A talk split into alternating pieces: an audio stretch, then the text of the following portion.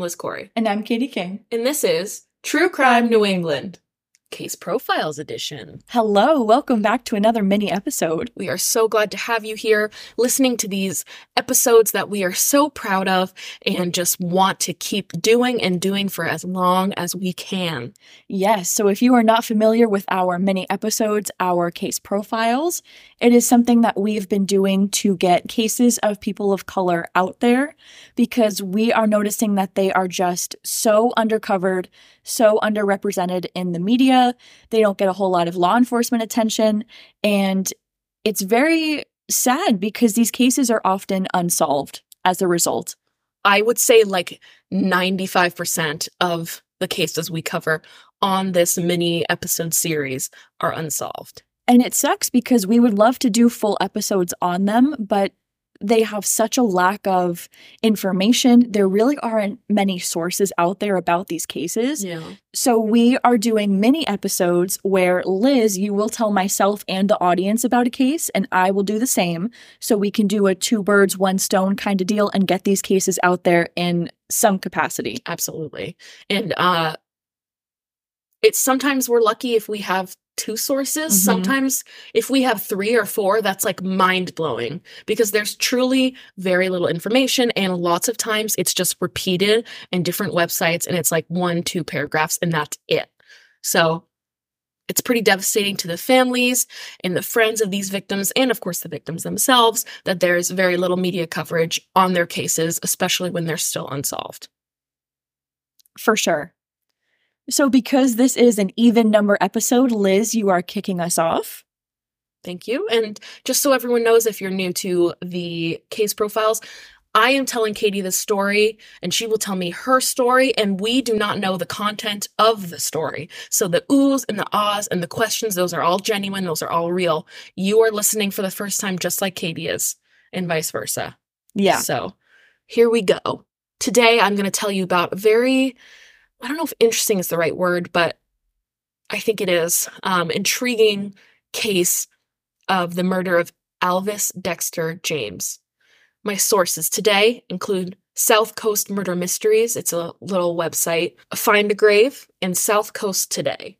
And see, even one of my sources is Find a Grave. That's not really a source. I did it mostly so I could find even a little bit of information about him, mm-hmm. the victim, and that still was not very much. So, just a preface. At 1846 Purchase Street in New Bedford, Massachusetts, on March 30th of 2003, a bar called the Neutral Zone was hosting a music contest. Apparently, they did this every year. It was a great, fun time. Lots of local talent would go and rap or sing or, you know, whatever and try and get noticed, right? It was around 1:15 a.m and 32 year old Alvis Dexter James was on stage and he was taking his turn to sing in the contest, right? He was actually known locally because he was t- he was very talented. He was a local singer, entertainer, and he was known in the town and I mean, some of Massachusetts. I'm sure if social media was around more, he would have a following because mm-hmm. this is 2003, so there wasn't even like Facebook. But he was talented and people knew it. Suddenly, while Alvis was on stage, an argument broke out between some people who were near the stage, and a gunshot was heard. And immediately following the gunshot, Alvis dropped to the ground. No. Mm-hmm. Witnesses say that the gunman, who still 23 years later is unidentified, stuck his freshly fired gun in his pocket. I imagine, like, twirled it. You know, they do in movies, like, twirled it and shoved it in his pants. And then he walked away, laughing True story. That's what the witnesses say, okay? Alvis had been shot in the chest in front of literally anywhere from 75 to 125 people, okay, at this bar. Immediately, and this is a little shady, but I, I get the sentiment. Alvis was put in someone's car and they attempted to drive to the local hospital, which was St. Luke's Hospital. Unfortunately, Alvis was really quickly fading in the backseat of this car, and this driver got lost. No. Yeah, so he called 911 and said, uh, You know, I'm at Kempton and County Streets. Please send an ambulance. My friend got shot. I got lost on the way to the hospital. When EMS arrived, they started to take care of Alvis and bring him to the nearest hospital, but unfortunately, they could not stop the bleeding, and Alvis died of his gunshot injuries at 3:30 a.m., just about 2 hours after he was shot at the neutral zone during a singing contest of all places. Here's the thing. It's a little shady. So, initially, the police believed that the shooting happened outside the club. You want to know why they thought that? Oh, it's because um Alvis's blood was found outside the club because he was moved before he was put in the car. It wasn't until people were questioned, like the witnesses, that it was discovered that he'd actually been shot in the club on the stage, and when he was down, he was moved. Bar manager Javier Morales rounded up some of his staff and had them dump Alvis's injured body onto the sidewalk in an attempt to lead police to believe it happened outside and not in his club. Mm-hmm. Are you kidding me? Dead serious. that is tampering with Yep. crimes. Huh. That could have aggravated his injury. You don't Yep. move someone. Here's the best part. He then had his employees clean up the blood. No. yeah. Mhm.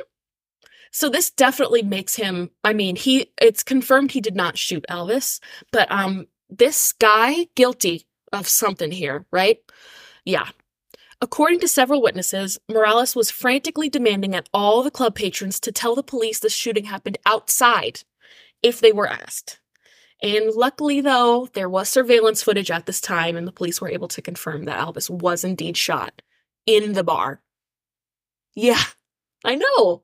Isn't that cr- Katie's mouth is wide open right now? He needs to be. I hope he was arrested for witness tampering. Let me. Okay, thank gotcha, you. I Thank you. Thank you. I do have information for you because that's what I was thinking. I was like, this motherfucker, what a jackass! Like, how poor Alvis. Like, why are you trying so hard? Like, what other shady things are happening at your bar that you don't want the police in there to discover? Right. Are you money laundering in Right. the back? Like, Right. is the singing contest a front? Right. What? Yeah, crazy. More damningly, though, this is the I think the most damning of all. Morales had used a piece of tinfoil to move the bullet casing, which he threw away. And to this day, investigators have not found that specific casing that led to the one gunshot wound in Alvis's chest.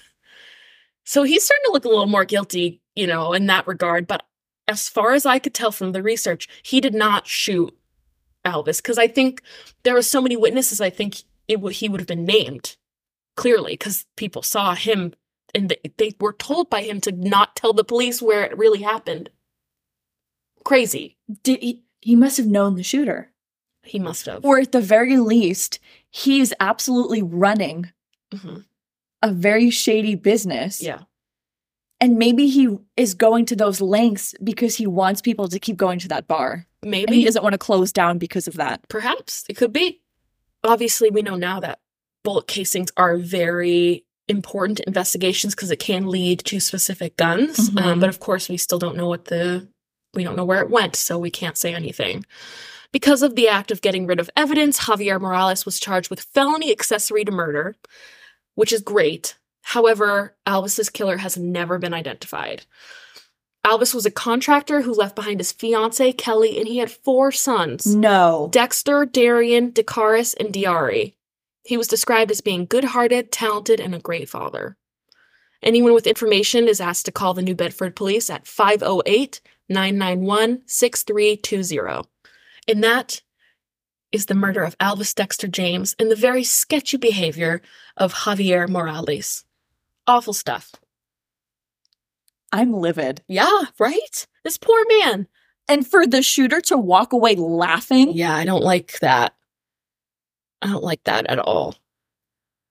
Oh, I'm pissed. and to have so many witnesses too and not know who the shooter was is we've talked about cases like this before where there's a lot of witnesses and they don't know who the shooter is and it's still unsolved and i just don't know how that happens it blows my mind Someone needs to come forward. I'm sorry. This is one of those where someone know, if not multiple someone's, know something. absolutely It's been 23 years. Yeah.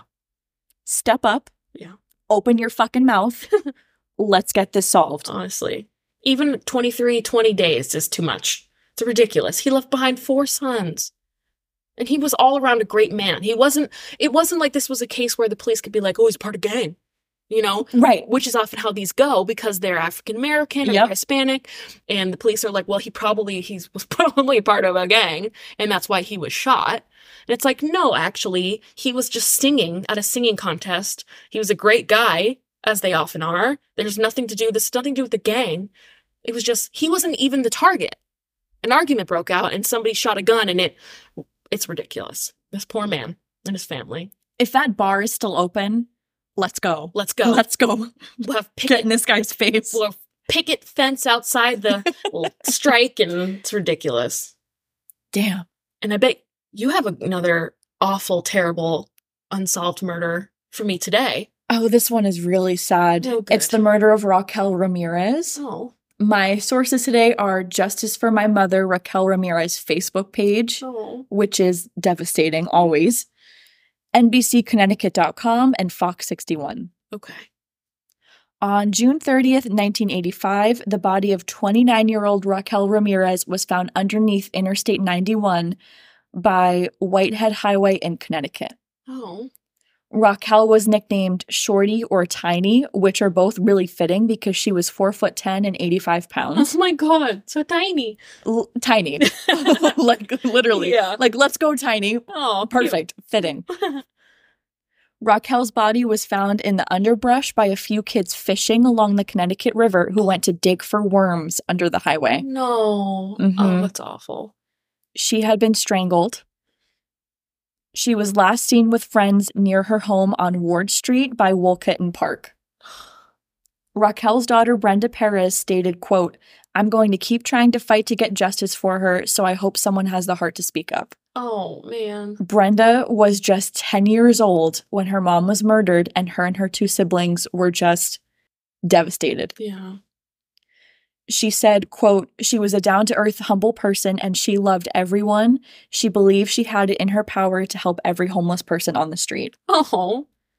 At the spot under the highway where Raquel was murdered, Brenda stated, quote, This is where my mom begged. She asked for them to stop and they murdered her, so it's not easy. Oh. Police feel that Raquel was brought to that location and murdered there. I guess they had initially thought she was murdered in one location and dumped under the highway, Ugh. but it was thought that she was murdered where she was found. Yeah. Police said one tip in particular has been investigated numerous times. It was from a female who called in. She identified a potential suspect or a person of interest last seen with Raquel somewhere between 1 to 3 a.m. on June 30th. Hmm. An officer working on her case stated, quote, I'm not ruling out anything, whether it's a person who's a boyfriend, an ex-husband, or someone who just knows her. I don't think Raquel is coming down here without knowing them. Yeah, right. Right.